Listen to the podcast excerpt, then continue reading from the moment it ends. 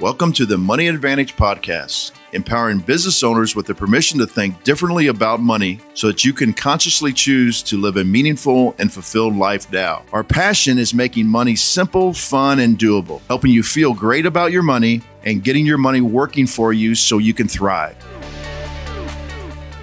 Good morning and welcome back to the Money Advantage Podcast. This is Rachel Marshall and Bruce Wehner, your co hosts. And today we're going to be talking about an interesting question that is probably top of mind for many more people than would like to admit.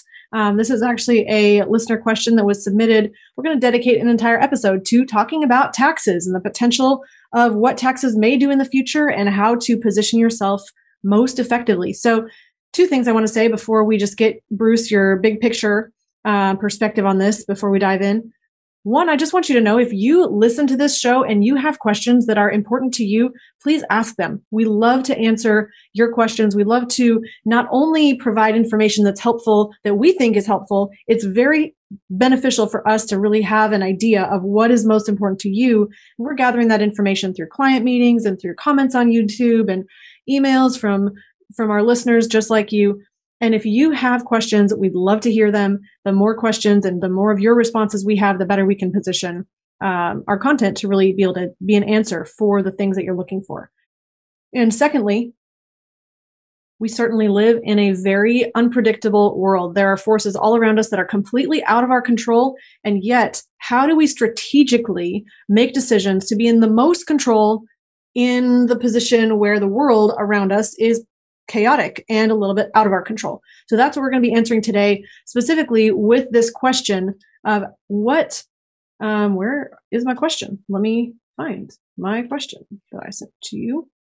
Um, we're looking at how to pay less in taxes. We're looking at if you're concerned about potential tax rate increases in the future, how do you how do you consider that? How do you maintain as much control as possible today and in an uncertain and possibly rising tax future? And how do you think about retirement or future income in light of potential tax increases? So, Bruce, let's hear your big thoughts before we dig in. Well, my big thought is, is that you also you always have to worry first about don't let the tax wag the dog, tax tail wag the dog. And and a lot of times people are so intent on the not paying any taxes for political reasons or just because they detest government spending, you know, so on and so forth, that they say, I don't want to pay any taxes. I, I want to get in the investment vehicles that pay no taxes, or I want to get investment vehicles that pay less taxes. And they do it at the extent of maybe not making as much in their investment. Mm-hmm. So, what you always have to look at what's called taxable equivalent.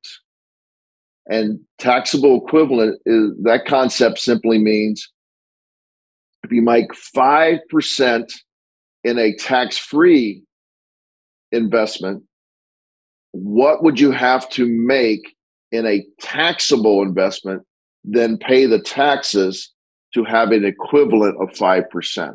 And that's going to be different for people depending on what their tax rate is.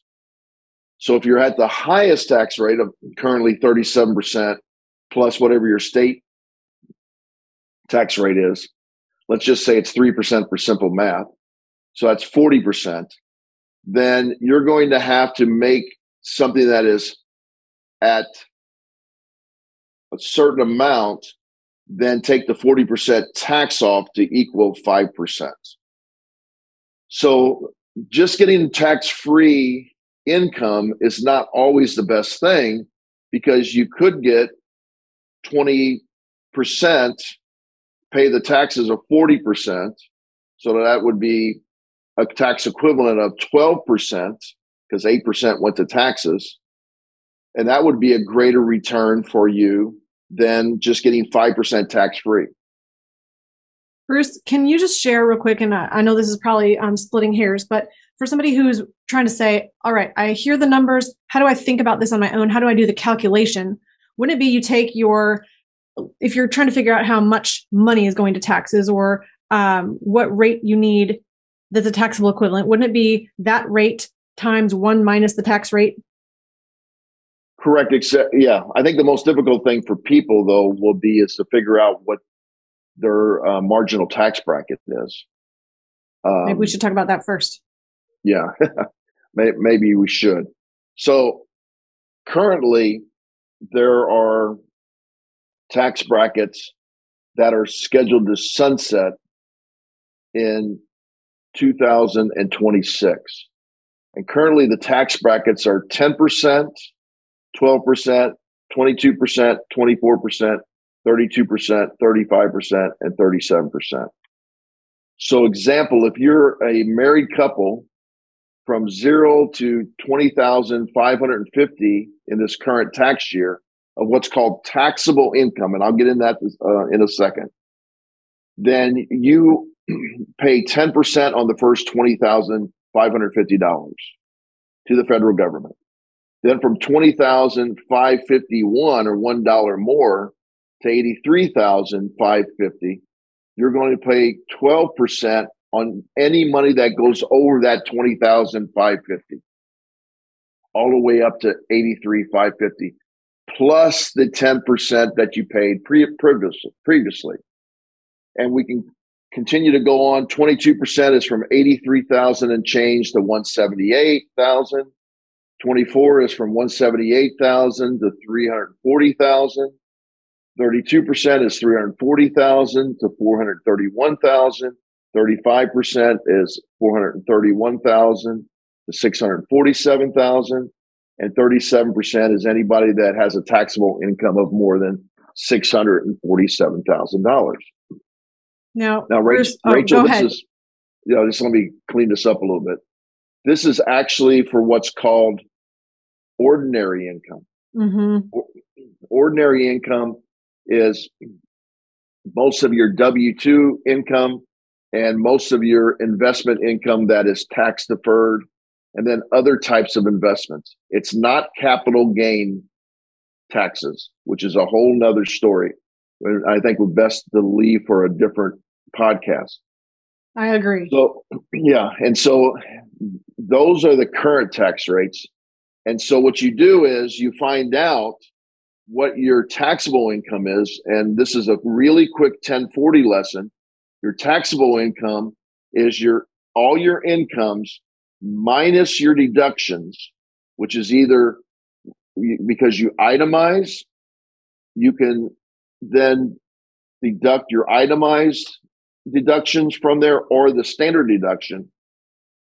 And then if you own a business, you, you, also, you also get what's called a qualified business deduction.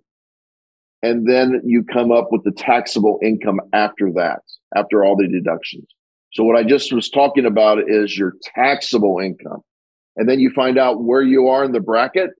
Example, if you're between 178,000 and 340,000, the last part of your money is going to be taxed at 24,000 or excuse me, 24%. Bruce, I just wanted to cl- where the taxable equivalent comes from.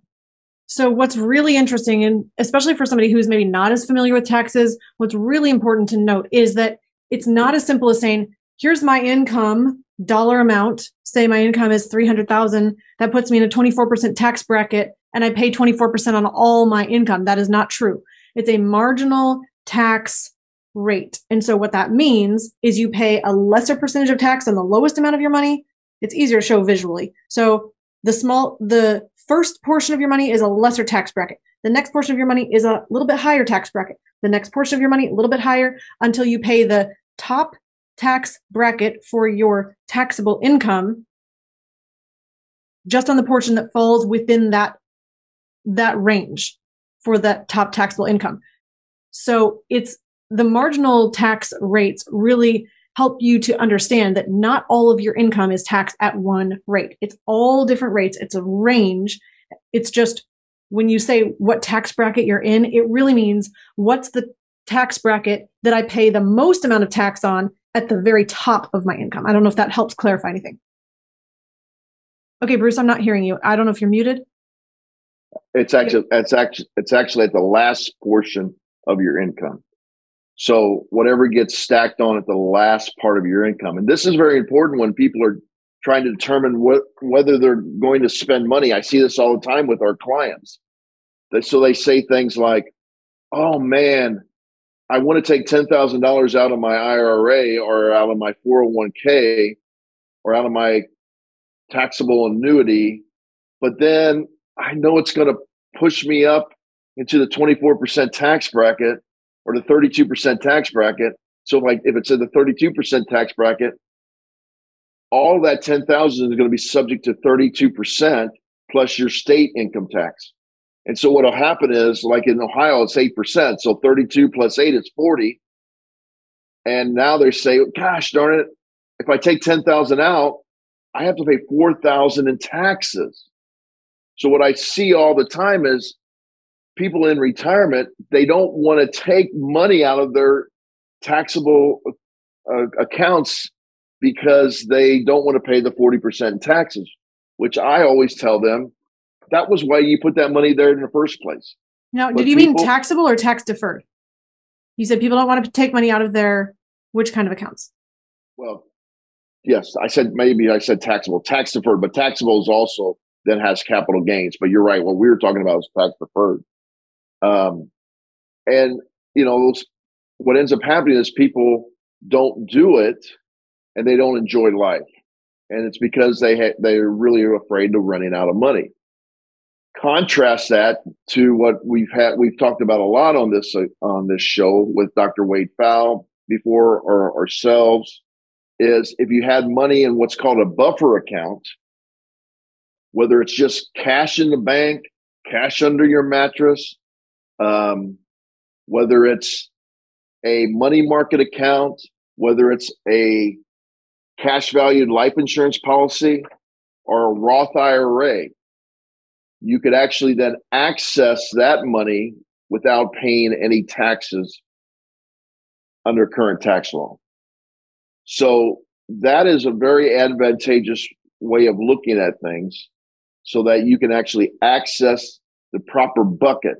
Other other clients now, let's just let's let's talk about this. So like in the in the the 20 um, the 22 percent tax bracket goes from 83,000 all up all the way up to 178,150. Now this is not tax advice. I want to make mm-hmm. sure everybody understands this disclosure right now. But I want to I want to share with you an example of what a lot of people are doing because the current tax brackets and the current tax laws set by Congress are set to expire in 2026. So that 22% tax bracket will now go back to 25% where it was pre- previously. And the top of the bracket will actually come down to 153,000 from 178. So they're actually they will actually shorten the amount of time before you get into the next bracket. Meaning that if you have even less income in the future than you do right now, you will be in that higher tax bracket, and that higher tax bracket is going to be a higher percentage than it is currently. Yeah. So let's say we have uh, the top of the, the currently the top of the 22 is 178. And so we have somebody that is a taxable income of 150,000. So now we, this is what's called active tax planning. So now I talk to the people and I say, with our CPAs, and I say to them, hey, you should consider going ahead and taking more money out of your tax deferred column, pay the rate up to 178. So just take 28,000 because their taxable income's 50. Take another 28,000, pay 22%, because in 2026, you're going to have to pay 25% to take the money out and anything over 153,000. So you're saying, yes, you'll pay tax, but strategically, you're going to pay less tax if you divest or take out this tax deferred money today, especially if you recognize that wherever you fall in the tax bracket, if it's not going to push you into the next bracket. Is that what you're saying? Correct. Okay. And, you know, I know there's people out there think, oh well they're going to they're not going to raise taxes and that might be true okay let's just presume in 2026 they say we think this is good for the united states citizen. We're going to extend this for another eight years or frankly they could even make it permanent. But even if they make it permanent if you strategically take the money out at the tax rate, marginal tax rate that you are in, and not any higher in tax deferred, then you're paying the same taxes whether you're taking it out today, next year, the year after, the year after that, the year after that. You're not saving anything in taxes.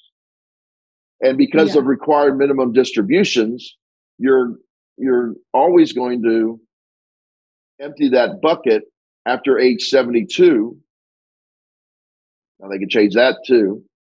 And then finally, for estate planning purposes, some people will say, well, but I, if I don't take it out, then I can just pass it on to the next generation. But guess what?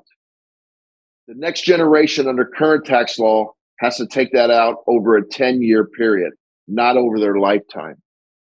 So now suddenly, if you have a million dollars, you're going to have to take it out a $100,000 at a time for 10 years. And it could be more if it grows. But now you're get it, it gets put on to the heirs happen to be in most actuarial situations at their peak earning years. So think about it. You have somebody that dies at 75 or 80. They had kids when they were 25 or 30. So now we're going back to a 50 year old or or 55 year old peak earning years. So now all of a sudden they have their highest earning years and they get dumped a hundred grand on top of their peak earning years. Which the chance the chance of going into the next bracket is high. Bracket, right, right. And so we're currently doing this with one client. Um, she has very successful children, two doctors, a lawyer, make a lot of money. She has money that she's not using to live off of. So she is strategically taking the money out up to the top of the tax bracket and then reposition it into a tax advantage growth position in a life insurance policy. Because then when she passes on her estate, she's paid the taxes at her lower rate. Mm-hmm her children have to pay.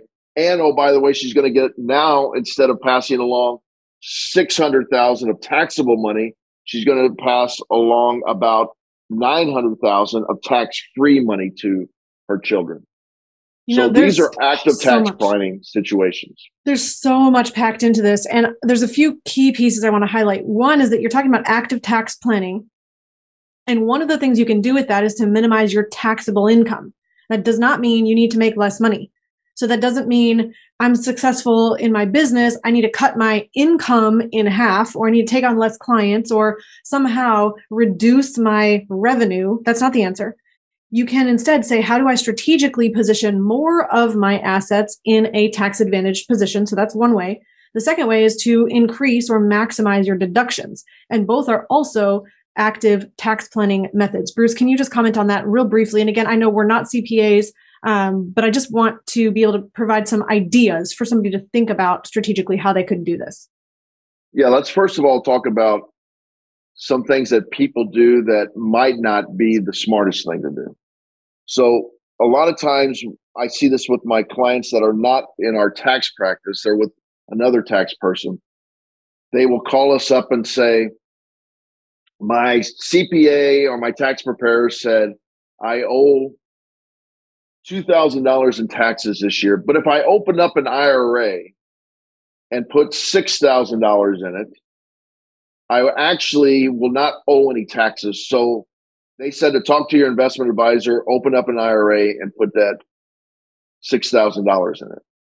And we have a conversation and we say, well, that is a way for you not to pay any taxes this year, but all you're doing is deferring the taxes into the future let's discuss what your future tax liability is going to look like before we do that. It I just want to interject. Oh, go ahead.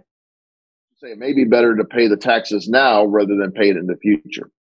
I want to share something that is very obvious when I say it, but most people don't think this way. Tax deferral sounds fancy, right? It sounds like I'm avoiding a tax that is that I should be paying. It kind of sounds like grace, like I I deserve to pay this, but somehow I'm getting a free ride or a pass. Deferral, if we really just break down the word, it means to postpone. And it's better and more logical to really think about taxes from that perspective. If I defer a tax, that doesn't mean I'm not paying it or I'm getting a free pass. It literally means I'm postponing, which means on that portion of income, I'm not paying today, but I will pay in the future. And so then that is a guessing game of saying, well, do I think that somehow I'm going to be in a lower tax bracket in the future? Do I think that somehow I'm going to have less taxable income in the future? I'm going to have more deductions in the future? The answer to all of those things is usually no, I'm going to probably either be in a higher tax bracket in the future with more income, or I'm going to have less deductions, or I'm going to be in a position with more success and possibly be in a higher tax bracket. So just, I wanted to just put some of that um, context around the word defer because I think it's extremely helpful to think about postpone is the true meaning of defer. Yeah, absolutely. And, and, uh, you know, we have a we have a couple comments on oh, uh, YouTube. Uh, um, Alex was saying he, he doesn't think there's anything wrong with not paying taxes. I'm not. I'm not here to make any judgments on this. I'm just saying that if the goal, if your goal is to not pay any taxes because you do not like the way that your particular government is spending your tax dollars, then that's one statement. But if your goal is to build the greatest amount of cash flow or the greatest amount of wealth, then sometimes it's okay to pay the taxes because the taxable equivalent is actually greater than a tax free equivalent. And so that's all, that's all I'm, I'm mentioning here. Uh, this is, uh, this is another comment. It's somewhere in the issue. Okay. Uh, Alex was just Alex was just also, and this is this comes up all the time too, um, with a person not paying taxes. You know, our our former president Donald Trump was famous for saying that he didn't pay any taxes in a debate, or they accused him of not paying the taxes in the debate, and and he said that's because I'm smart. And remember, the tax codes are set up to get the behavior to get the behavior that Congress wants from the American citizens.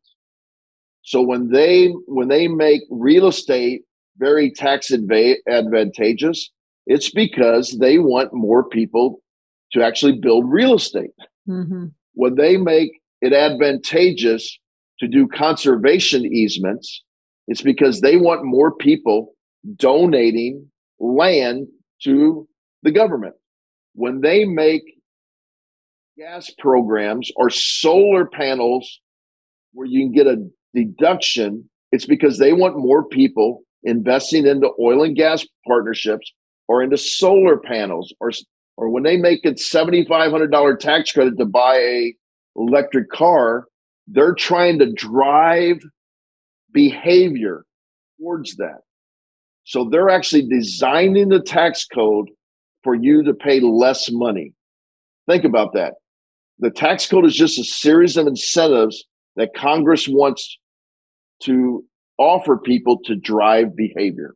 Which, what's interesting about that is then you could say, well, am I being manipulated into certain behavior that's not beneficial to me by getting as much tax benefit as possible? And sometimes that could be true. So it's important to recognize that if, you know, it's like the carrot on the end of the stick or the treat that's being held out in front of us, you get a tax deduction. We have to really just evaluate is the tax deduction what we want, or is somehow am I giving up my freedom? Am I giving up something that's valuable to me to take this tax deduction? So, not all tax deductions are going to be the morally ideal choice for you to maintain your long term freedom. So, just be aware that if it's good for the government, that doesn't necessarily mean it's good for you. But um, yes, they're definitely trying to motivate and direct behavior. Um, we also have some comments on Facebook. Bruce, I don't think you're seeing this as Malik. I'm sa- saying, wow, Bruce, great info. This was it um, about six minutes ago. I'm not sure exactly what you're sharing right there. And then um, must have a pen and paper every time. Bruce and Rachel always giving um, gems, gold, uh, diamonds. I'm not sure what specifically was intended by that, but thank you. Um, so, Bruce, you were talking about the bad tax strategies that are often yes. recommended. Do you, do you want to go back there? I do. I do. I do have another one. So we work with a lot of business owners, and and when they can't, they come to us. They're they they come to us for investment ideas, not knowing that some of the investment ideas actually give them some tax advantages. And traditionally, once again, they remember when they go to their CPA or tax planner, they don't communicate really well with them. And, and the CPA and tax planner doesn't re- communicate well with, with the person also that's doing that, that needs their taxes done. So it's all when it's often a business owner, they'll say, Oh man, I had a really good year. I don't want to have to pay all these taxes. What can I do? Well, the the only really thing they can do before the end of the year is they can max out their their SEP IRA. I shouldn't say the only thing. These are the most common things. They can max out their SEP IRA, or they can buy a large piece of equipment and depreciate it by pulling the depreciation forward. And so, and in one the, case, you're tax deferring SEP IRA, IRA, you're tax deferring, you're postponing the tax to the future when you're going to take that money out. And in the case of buying equipment, this is taking advantage of the deduction capability for reducing your taxable income. Very good. Very good. Um, the, but what often happens is I, I ask the person, like they say, oh, well, they, they say I should buy a dump truck if it's a construction company because it's eighty thousand dollars. I'll get a eighty thousand dollar deduction, and I say, well, that's great, but do you need the dump truck? because if you don't need the dump truck, or the dump truck doesn't produce more in additional revenue than the tax you're saving, then all you've done is affect cash flow for the future years and you've increased liabilities. Mm-hmm. So it's not always about just saving the taxes no matter what. And I know that's contradictory to what a lot of people think, but you have to actually think through this.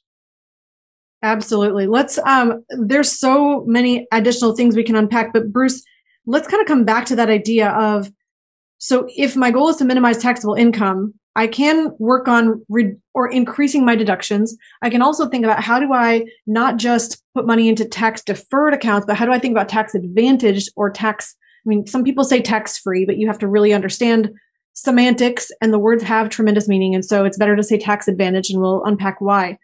But I mean, we talk about life insurance a lot. And one thing that's really important to note about life insurance is that if you're using specially designed whole life insurance, you have multiple components. One is the ability to utilize cash value by taking, by borrowing against your policy, borrowing against your cash value and using a policy loan. And that is the ability to utilize and use your capital without paying tax. So inside of the life insurance policy, your cash value is growing tax deferred. There's that tax deferred word. It means I'm putting my money in now and I will have to pay tax in the future. But if I utilize it through loans and not through withdrawals, then I will not pay tax. So that's why it's tax advantaged. It's truly tax deferred that I can access tax advantaged, which makes my experience tax free, but it's not truly tax free. Then when the death benefit pays out to my heirs, this is different than what you were talking about with the IRAs and the stretch IRA changes and the requirement with an IRA to have your heirs take out that money over a 10 year span of time. And when that can certainly often be in their highest income earning years, when you're instead using life insurance as a primary holder or storage tank for capital, when the death benefit pays out to your heirs, that is income tax free to them, which means it's not going to affect their taxable income. So, something I wanted to point out there. Um, we also work with CPAs and tax strategists to really help you maximize your deductions. And as a business owner, you have tremendous advantage and opportunity to maximize deductions in ways that are not always just buying an extra piece of equipment, but really thinking strategically about your expenses and your strategy to make sure that you're getting the you're lowering taxable income by attending to those deductions. Bruce, I know that there's a lot more that we can talk about there, and I'm I'm sure you may want to um, share some strategies for um, tax planning. Yeah, well, first of all, I want I want people to realize with the um, with the with the permanent life insurance because it can be done with anything. Whole life, it's a lot easier to do um, because you know the guarantees in it. But it you can access it tax free, even though technically it's growing tax deferred in the form of policy loans. And you can actually you can actually access your capital directly too if you don't want to take a loan up to your cost basis. And cost basis means how much you actually put into the policy in the form of premiums. So that that's no different than when you borrow against any other asset. So if you borrow against your house, get a loan against your house and use it wherever you want to use it, that is tax free. You don't have to pay taxes. If you borrow against your business, you get a business loan and you then take that capital into your business, you don't have to pay taxes on that loan that you, you receive. If you're in a margin account in your brokerage and you borrow against the wirehouse money to buy more stock, you don't have to pay taxes on that loan. If you can, if you just do a signature loan at a bank, the bank gives you just because you're a good upstanding citizen with credit and they're going to give you a loan, you don't have to pay that for income. So it, there's no magic here. It, you're just taking advantage of the financial institutions and how the tax code actually works. There's a couple other things I just want to bring up real quick. Um, Bruce, in terms of thinking about potential tax hikes in the future, mm-hmm. you brought up one very important piece, and that's the sunset of the the current tax. Um, I don't know what you call it, reform tax. Tax and Jobs Act, 2017 Tax and Jobs Act is set to um, to actually sunset in 2026. That's right. Okay, so meaning that we're going to see tax brackets go back to where they were at before this came in, in place, and then also the tax thresholds dropping. So those are that's one reason why we could predict safely that tax rates are probably going up in the near future. There's another thing that's really important to think about, and that is what revenue does the government have? It's tax income. That's their source of income. Well, current spending is far higher than their income. And so if you go to, I just want to give you a resource here, the usdebtclock.org. This is fascinating. And every time I pull it up, it's a, uh, a little scary. But um, what this shares here is the US national debt is currently at 31 trillion. Last time I pulled it up, I remember when I was sharing a 19 trillion amount here, and that's just scary that it's so high. Um, which then the US federal spending, the official federal spending is at 5 trillion. The budget deficit is one I think that's trillion. Yeah. Oh yeah. Oh yeah. It is thousand million billion trillion. Yeah. I'm having to count how many blocks of three there are to get those numbers. Is it like 1.3 or something like that, or is it right around one? Um, it's 1.086 trillion. That's okay. the U.S. federal bu- budget deficit. Almost 1.1. And I can share the link for this so you can see it for yourself. It adjusts in real time, which is also really scary. You see the largest budget items of the US government, and that's um, there's Medicare and Medicaid at 1 trillion. Wait, one, two, Social Security, defense and war. Then there's an interest on debt. Then you look at the unfunded liabilities, which are also just tremendously yeah, that, those, high. Those are the worst. Because if you look at Medicare and Social Security unfunded liabilities, they dwarf they dwarf the current deficit. Uh, yeah. excuse me, current debt well, they they dwarf the current deficit too. But um, future unfunded liabilities mean that for this year we don't have enough money to pay for Medicare and Social Security. But as the population continues to get older and Medicare has a lot more liabilities, it's going to be a lot more in the future to have to pay for and that and that deficit's going to grow grow grow and then i haven't looked at this in a while and i didn't pull it up before the show but if you look at the number of people in each generation the number of people in the retiring generation that's going to be utilizing social security and medicare is much higher in volume than some of the generations which are employed currently which are the ones contributing into that system and so you just look at a disparity not only um, in the uh, inability of the government to continue to uh, pay on its promises to do certain programs that they've set in place. And so when you look at that from a big picture perspective, it, it indicates then higher taxes needed in the future to sustain the current programs.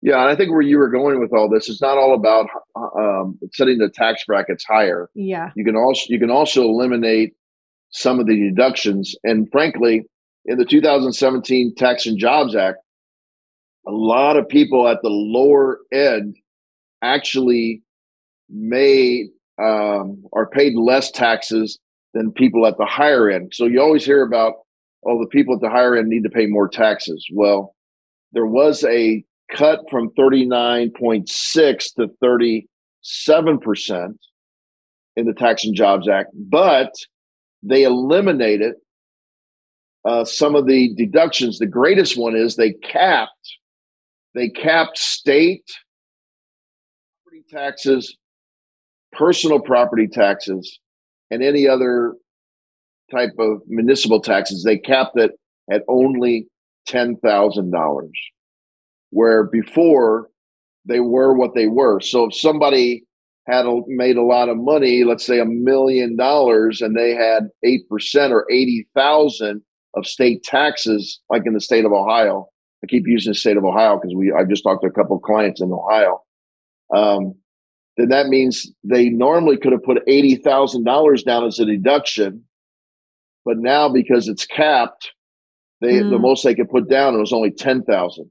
So they missed $70,000 worth of deductions. So thus they paid that group of people actually paid more in taxes mm. from the 2017 Tax and Jobs Act. So you have to look at the deductions, the exemptions in the tax bill, not the just the marginal tax brackets, mm. because it's about taxable income. One other thing is that they change not only the brackets, but also the thresholds. And Bruce, you mentioned this with the sunset of the 20 or in 2026. Um, but for instance, if you look at the top federal tax brackets over time, there's a, a few key times when big changes happened. And um, I'm not going to go into this deeply, but if you look back in 1941, the top, top tax bracket was 81,000. And that to get into that 81, sorry, did I say 81,000? I mean 81%. And to get into that top tax bracket, 81% sounds gigantic. But to get there, you had to have over $5 million in income. There was not very many people making $5 million in taxable income in one year in 1941. However, keep the threshold in mind. The, the bracket is 81%. The threshold, though, is 5 million. The very next year, 1942, the bracket went from 81% to 88%. Okay, well, 7% increase. That's still super high because we're almost to 100% tax rate. But the threshold went from 5 million down to 200,000. Meaning, if you made $205,000 in that year, you just went, you're now in the highest tax bracket. Whereas it, you weren't anywhere close to the top tax bracket the year before. And so the point that I like to make when we talk about taxes at all is that we don't really have a crystal ball, but the government has a lot of ability to change the rules, change the brackets, change the thresholds, and none of that is exactly in our control. And I should just say it's not in our control at all. We don't make those policies. We don't have the ability to say, I don't want this to happen, so therefore it's not going to happen. And so that's not in our control. What we can do then is do active tax planning and really think about the ramifications and make strategic decisions to minimize taxable income, to be in a position of not allowing the tax tail to wag the dog, though, and planning so that you can utilize and keep as much of your wealth as possible, not have it eroded by taxes in your lifetime and when you pass it to the next generation. Yeah, and Rachel, I just think I think it, to wrap up to wrap up the show, just before we I forget about this, you can't make these changes. Well, you can make small changes, but you can't make the majority of changes for a particular tax year before April 15th of the next tax year when your when your tax return is due. It has to be prior to December 31st of the tax year you're in. You can make small changes. You can they they allow you to to contribute to your IRA, which is not that significant. But if you want to make any kind of these active tax plans or invest in the things that are going to get you a tax advantage, then it has to be done before December 31st at midnight of the of the year that you want those tax advantages. So that that's where the active tax planning comes in. You don't wait until you you actually do your tax return in the next year before April 15th. You have to do it actively before. So what you're saying is when the ball drops and we're all celebrating the turn of the new year, that is the time when it's now over for you to have made changes for that past year that would affect your tax your tax your taxes and what you're going to end up paying in taxes. So you could think of that as your hard deadline. So you have time. It's October 26th right now. You have time to make tax changes for the year 2022 for these taxes that will be then paid next year when you're doing all your filing and stuff in in next year in 2023 for this year. You currently have time to make those changes. Um, Bruce, is there anything else you want to talk about with tax strategies? I don't know if you want to touch on this here or we can push this to a different show. Um, many of our listeners may not necessarily be thinking about social security income, but sometimes they may be thinking that you know there's there's changes with how much of your income is taxable. I don't know if you want to mention or touch on that, or we can leave that for the future as well. No, I mean we could touch on it because even in the future, it's it's a fairly complicated formula, and this is a and because we don't espouse necessarily into retirement. Mm-hmm. Um, it's going to be very difficult to get this to for very successful people, but there's something called provisional income. And provisional income is how Social Security det- determines, or I shouldn't say Social Security, the Treasury Department, the IRS determines how much of your Social Security is going to be taxed. So what they take is they take one half of your Social Security income and then add it to the rest of your income. And then there's thresholds and if you go over the threshold, you have to pay 85% on your Social Security. So most people end up paying taxes on 85% of their Social Security. And then from there, it goes, it can go down all the way to zero. In order to get it to zero, and, and at this time when we're doing this, I believe I'd have to check the threshold, but I believe it's $44,000 for a couple that their provisional income cannot go over $44,000. So example, half of your social security income plus your your other income, it doesn't go over 44,000, then you pay 0% on your social security as far as federal income tax. Which again is not going to apply to most of our listeners, but something interesting to note and it may be helpful for you if you're listening and you have parents that are um, parents or even grandparents, depending on your age and your parents and grandparents' generation's age, uh, and whether they're taking Social Security or relying on Social Security. And so that can be part of a, a generational conversation too, where you may think, well, how do I help my my parents and grandparents' generation think differently or be strategic so that their resources can go as far as possible to take care of them as well? Yeah, and and finally, for me to close the show, um, I think there's another thing that you have to really worry about when you're doing tax planning. And these are what's called the IRMA brackets. And the IRMA brackets, IRMA stands for income related monthly adjusted amounts. okay. What that, what that means, yeah, what that means is that normally you would just pay everybody pays the same on Medicare B and Part D. Part B is for your doctor's care, Part D is for your drugs. But several years ago, they actually put these IRMA brackets in. They're separate from the federal tax brackets. But it's important that you know this because if you go up over these different brackets in IRMA, you have to pay more for your Part B and Part D for your Medicare. It gets substantial. So just let me give you an example. You might pay $170 for Part B, but if you go over the last threshold, you might pay $540 for Part B. And if you're married, that's for both. so 170, 170 if you're married. If you go over the threshold, now you're paying 540, 540. That's significant. Yeah. It's very significant. And the worst part about it is there's no phase out. You go one dollar into the bracket, you you get that complete increase. So now when you're doing active tax planning, and you might be taking additional income because you're going to go ahead and pay the taxes now, you also have to worry about am I pushing myself up into another IRMA bracket? Now I'm saving on, I'm paying taxes now, so I don't save, I save on paying additional taxes in the future, but now I cause myself to pay more in Medicare Part B, Part D.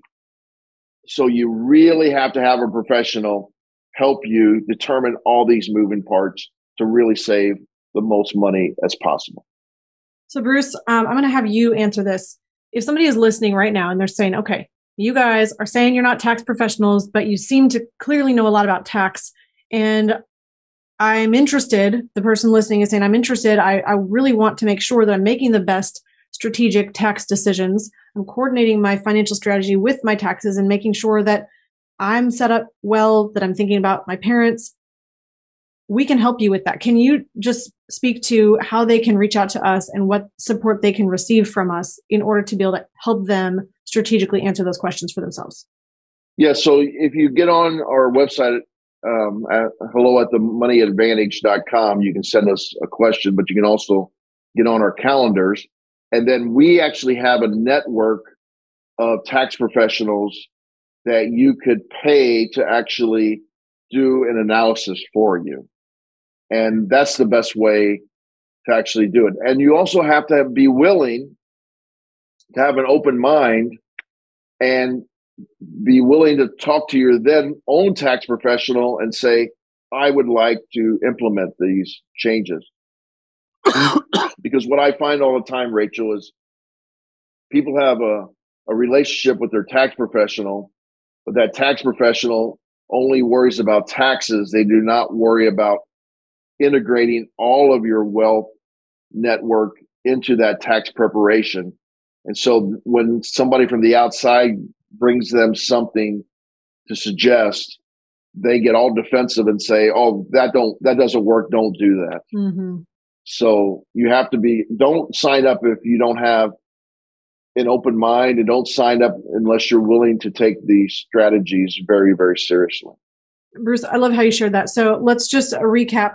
If you are interested in thinking through ways for yourself personally to minimize taxes, especially in an uncertain or tax hike environment in the future, and you want some guidance and some help, you can book an appointment, go to themoneyadvantage.com. You can book directly on our calendar with our advisor team and be able to get inside of a conversation where you can dialogue about your needs, your concerns, your taxes, your tax bracket. We can look at your situation and then refer you and connect you with our integrated resource network that is providing that professional guidance to support those goals.